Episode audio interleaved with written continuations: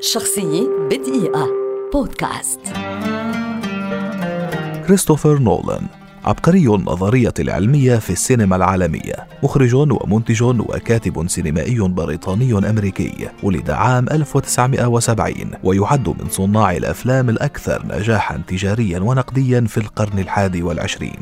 بدأ مسيرته بإخراج الأفلام القصيرة قبل أن يخرج فيلمه الطويل الأول فولوينج عام 1998 فلفت الأنظار ليعود ويكتسب اهتماما كبيرا بعمله الثاني Memento نجاح هذين الفيلمين المستقلين أعطى نولان الفرصة لإخراج فيلم الإثارة ذي الميزانية الكبيرة Insomnia وفيلم السحر والدراما الرائع The Prestige ثم وصل قمة الشهرة والنجاح مع ثلاثية The Dark Knight ومن بعدها مع روائعه Inception و Interstellar وأخيرا دانكيرك تتميز أفلام نولان بأنها ذات طابع علمي فلسفي اجتماعي وهي رحلة في استكشاف الإنسان وحقيقة الزمن والطبيعة المرنة للذاكرة والهوية. فتجد في أعماله وجهات نظر مادية وما ورائية وحبكات متاهية وسردا غير تقليدي واستخداما مذهلا للمؤثرات البصرية.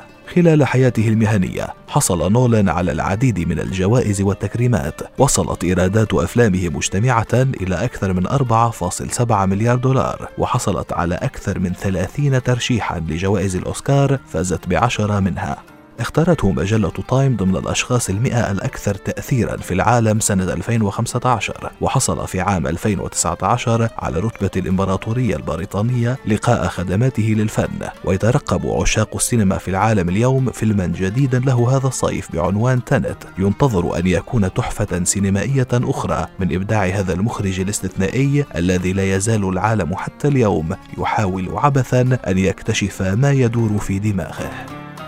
شخصية بدقيقة. بودكاست.